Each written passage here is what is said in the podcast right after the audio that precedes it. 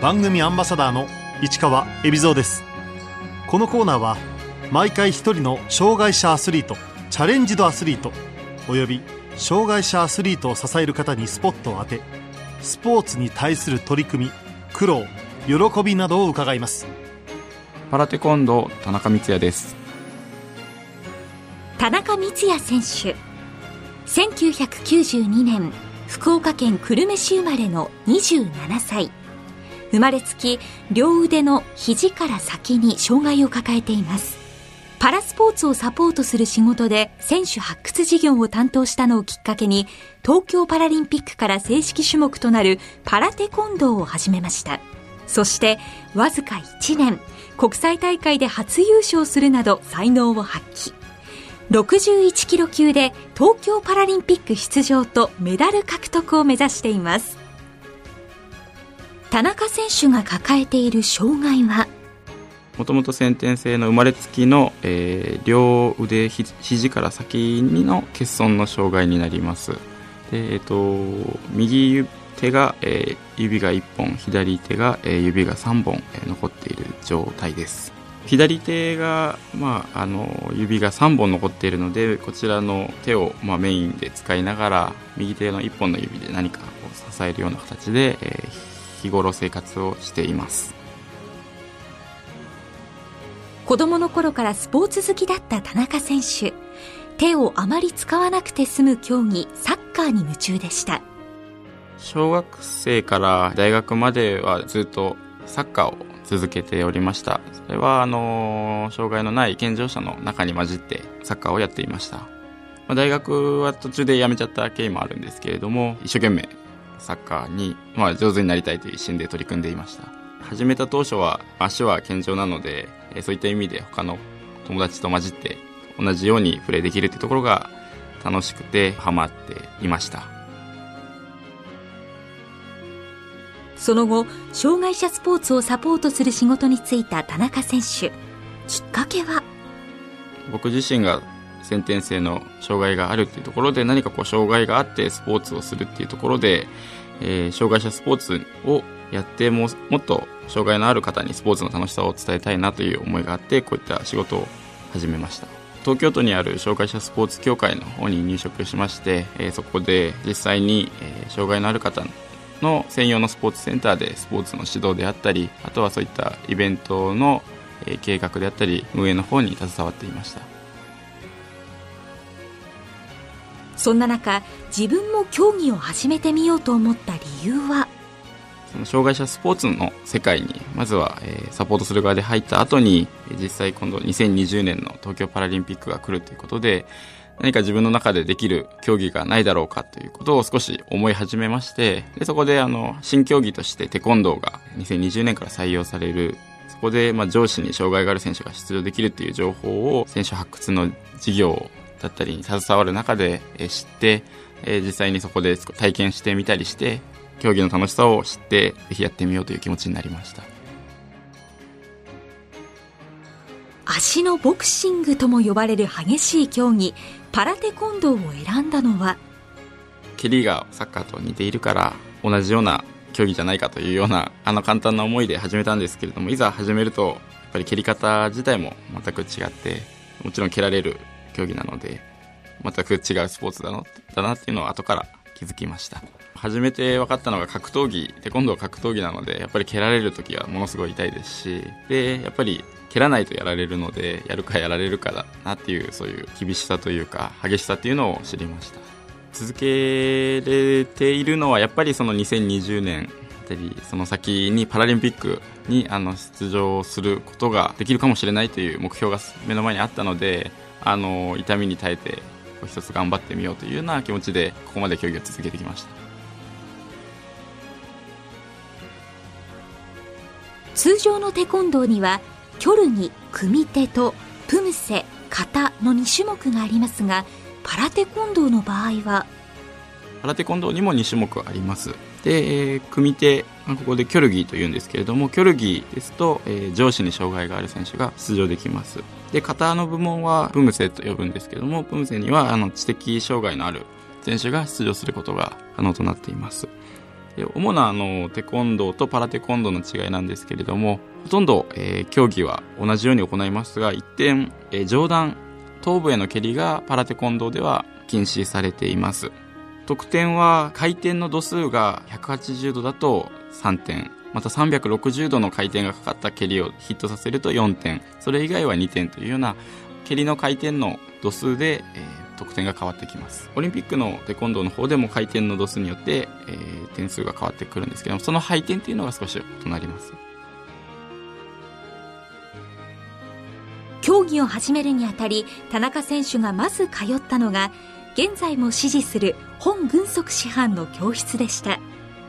今所属している道場の師範なんですけれどももともとその前職で働いていた職場から、えー、近い距離のところに新宿の近くで教室をやっていたのでそこにまずは通ってみようという思いでこの道場の門を叩きました。最初に連絡した際にパラリンピックに出たいから始めたいっていうような言い方をしたことに対して、まあ、師範は少しこうピリッときたのか、まあ、そんなに簡単にテコンドーはできるもんじゃないということであのしっかり一からやる必要があるからそこは厳しくやるぞというような風に言われて、えーまあ、本当に最初の1ヶ月はこの人嫌いなのかなと思うぐらい厳しく蹴りすらも練習もさせてもらえないぐらいずっとその基本のステップの動きだけを練習させられました。まあ1ヶ月2ヶ月ぐらい経ってあの試合が今度開かれるっていうことになってそこから少しこう蹴りの練習だったりあの組手の練習が始まった流れでしたね。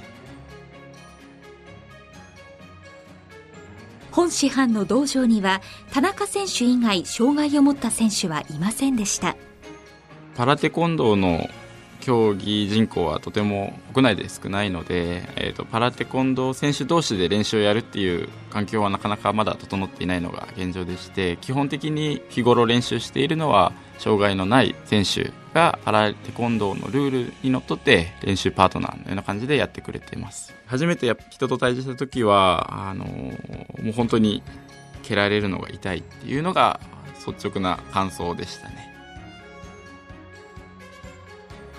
本師範の厳しい指導のもと田中選手はめきめき腕を上げていきました知れば知るほど蹴りの種類もたくさんあってであの体の使い方も一つ一つ違うっていうところで習得することの楽しさっていうのを自分の中であの覚えてあのあの蹴りができたら今度あの蹴りもしたいっていうようなどんどんこうレベルアップしていく自分が、まあ、楽しくてというかそういったところにはまって、まあ、ずっと続けてこれているのかなと思いますね。シャンはもう本当に組手以前に基本の、えー、技術が全てだっていうことに言うので、まあ、ステップとあとは姿勢ですね。あの蹴っている時の姿勢だったりっていうのは日頃今でも口酸っぱく言われています、ね、本師範のもと基礎をみっちり叩き込まれた田中選手。2017年国際大会に初めて出場します。初めて出た国際大会は2017年に、イギリスのロンドンで開かれた、世界選手権に、出場しました。その時はまだ競技開始をして1年も満たない半年程度で、出場させてもらったんですけれども、そこでは2回戦で敗退しました。スペインの今世界ランク2位の選手なんですけれども、まあ当たって、もう本当に相手の思うようにやられたっていう感じで、組み手の難しさっていうのもそこで感じましたね。2018年競技を始めてわずか1年。国際試合キム・ウンヨンカップで優勝。いきなり結果を残しました。韓国のソウルで毎年開かれている大会になります。この時は、えー、75キロ級で出場しました。基本技術基本練習をずっとやってきてたっていうところでつながっていったっていうのが競技力がこう向上した一つの理由かなというふうに思ってますね一つはやっぱりずっと自分もあの得意としてステップをあのうまく使いながらあとはこう高得点が出せる、えー、回転蹴りいうのを使うように試合では意識しています。あとは前足の蹴りっていうのが一つあの自分の特徴かなというふうには思ってやってます。田中選手が得意としている必殺技はあるのでしょうか？自分は両腕に障害があるクラスなんですけれども、えパラリンピックになると片腕は健常の選手出場してくるのでその時にこう相手とぶつかった時に相手は手で自分のことを押せるんですけど僕はなかなか押す力まで出ないのでそこを手で押す代わりに足を相手との間に入れてあの距離を測るっていうような技術ですね。膝と足をあの相手のお腹に入れて、まあ、畳むような形で入れることでこう自分の姿勢をキープしながら相手との距離を保つっていうような技術なんですけれどもそこをもっと磨かないとパラリンピックでは勝てないぞというふうには日頃言われてますね。これまで75キロ級で戦ってきた田中選手ですがこの春から階級を1つ下げ61キロ級で戦っています。もともと61キロ級で最初競技を始めた時は試合に出場していたんですけれども少しまあ体がきついというところもあったので筋肉をたくさんつけて75キロ級の重さで一度上げようというふうに感じました。ただやはりあの世界の国際大会に出場していく中で相手は75キロで僕より15センチも身長が高い選手がたくさんいる選手とも対峙していく中で、まあ、リーチの長さっていうのがどうしても感じて、まあ、階級を上げてまた下げるような経緯になりました。今年に入って、階級を下げることを決めて、まあ、4ヶ月ぐらいの間で、13キロぐらい減量をしてもうあの体重は安定してます。この前、あの、61キロ級に落として、2019年の7月に出場したヨルダンで開かれたアジアパラオープンテコンドー選手権なんですけれども、まあ、ここで1回戦勝利して、体の動き綺麗だったりも、あの、今までに比べて良かったことと、あとは取り組んできた練習っていうのが少しずつこう形になってきたと思いますね。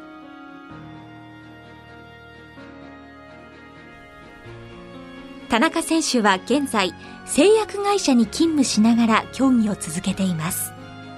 合宿等に参加できないなかなか難しいという状況があって今障害者アスリートの転職の斡旋会社と依頼して今の現職の方につないでいただいたというような形です。現在週3日勤務しています。それ以外の日はトレーニングに出て良いというようなお話であのトレーニングの方にも集中させていただいて取り組んでいきます。基本的には営業事務をしています。現在の練習拠点は横浜市の鶴見区にあります師範の、まあ、家であり道場なんですけれどもそこで日々練習しています。最初はあの新宿の出張教室のような形で週に12回やるようなところに通っていたのが最初だったんですけれども、まあ、その本格的にパラリンピックを目指すということを決めて自分が、えー、鶴見の方に引っ越してもうすぐにあの行き帰りができるようなところに今は住んで道場で練習しています。本当にもう家にいる時間よりあの道場にいる方が長いんじゃないかっていうぐらい本当に競技もそうですし生活の面でもサポートをしてもらったりしています。いよいよ開催まであと1年を切った東京パラリンピック。出場を確定させるため今目標にしている大会はパラリンピックに出場するためには来年2020年の1月に、えー、国内での最終選考会があります。で、えー、そこで61キロ級の、えー、開催国枠というのが国内で1枠あるのでそこをまあ国内の選手で争って、まあ、優勝してしたら選手が、えー、その資格を得るということになります。2019年の10月末にイタリアで開かれるヨーロッパパラテコンド選手権。の方に出場してきます。両腕上肢に障害があるクラスのあのカテゴリーに出場するのでそこで優勝を目指してます。国際的にまだ競技人口が少ないパラテコンドー。大会によって障害の区分も変わってきます。細かなあの大陸大会では、えー、計44の、えー、片腕に障害がある選手と計43の両腕に障害がある選手が分けて試合が行われるので、まあ、あのヨーロッパ大会ではその分けた計43のクラスで優勝することを目標にしています。本番のパラリンピックになるとその両腕片腕関係なく統合されて1つの階級になるので、まあ、またちょっと違ったレベルの戦いにはなります。世界で勝ち抜いていくために必要なことは？世界の選手と比べてまだまだ蹴りのスピードステップのスピード全てあのスピードの部分でまだまだ課題を、まあ、僕自身感じているので、まあ、そこを向上していくっていうのが一番かなというふうに思っています。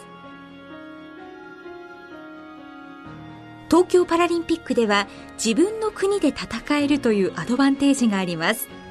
会社ではあの日頃からあの応援団のような形で作っていただいて、まあ、日頃たくさん声をかけてもらったりして、まあ、それが本当に競技のモチベーションになっていたりいい姿を見せたいというような思いにつながってますね。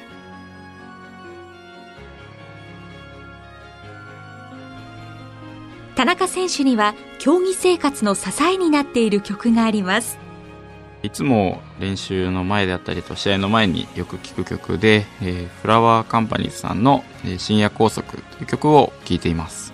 歌詞の中に生きててよかった日を探してるっていうような歌詞があって、まあ、そこが自分の今の状況と照らし合わせて、まあ、パラリンピックで、あのー、表彰台に立つっていうそういった日を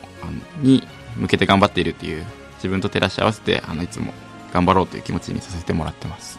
えー、あとは、まあ沖縄の大学に通ってたこともあって、かりし58の曲は歌詞も素敵でよく聴いてますね。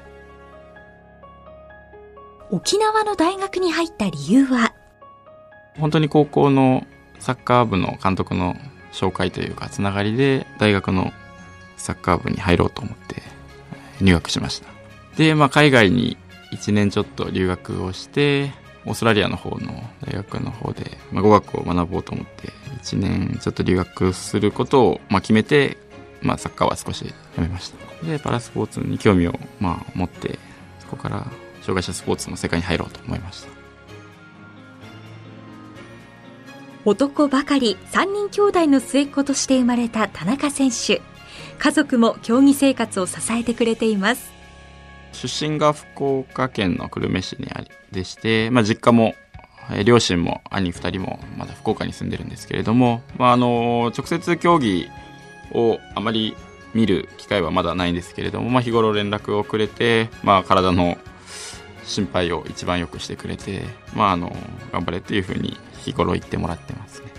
両親あと祖母もすごく応援してくれてて、まあ、本番見に来たいって福岡から東京に見に来るっていうふうには言ってくれてますね。田中選手にとってパラテコンドーの魅力とは？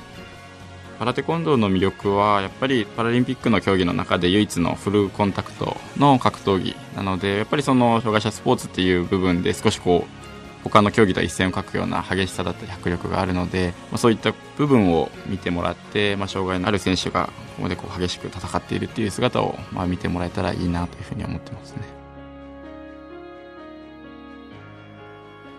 来年パラテコンドーの会場は千葉の幕張メッセです会場で見る際ぜひここに注目してほしいというポイントを田中選手に伺いました。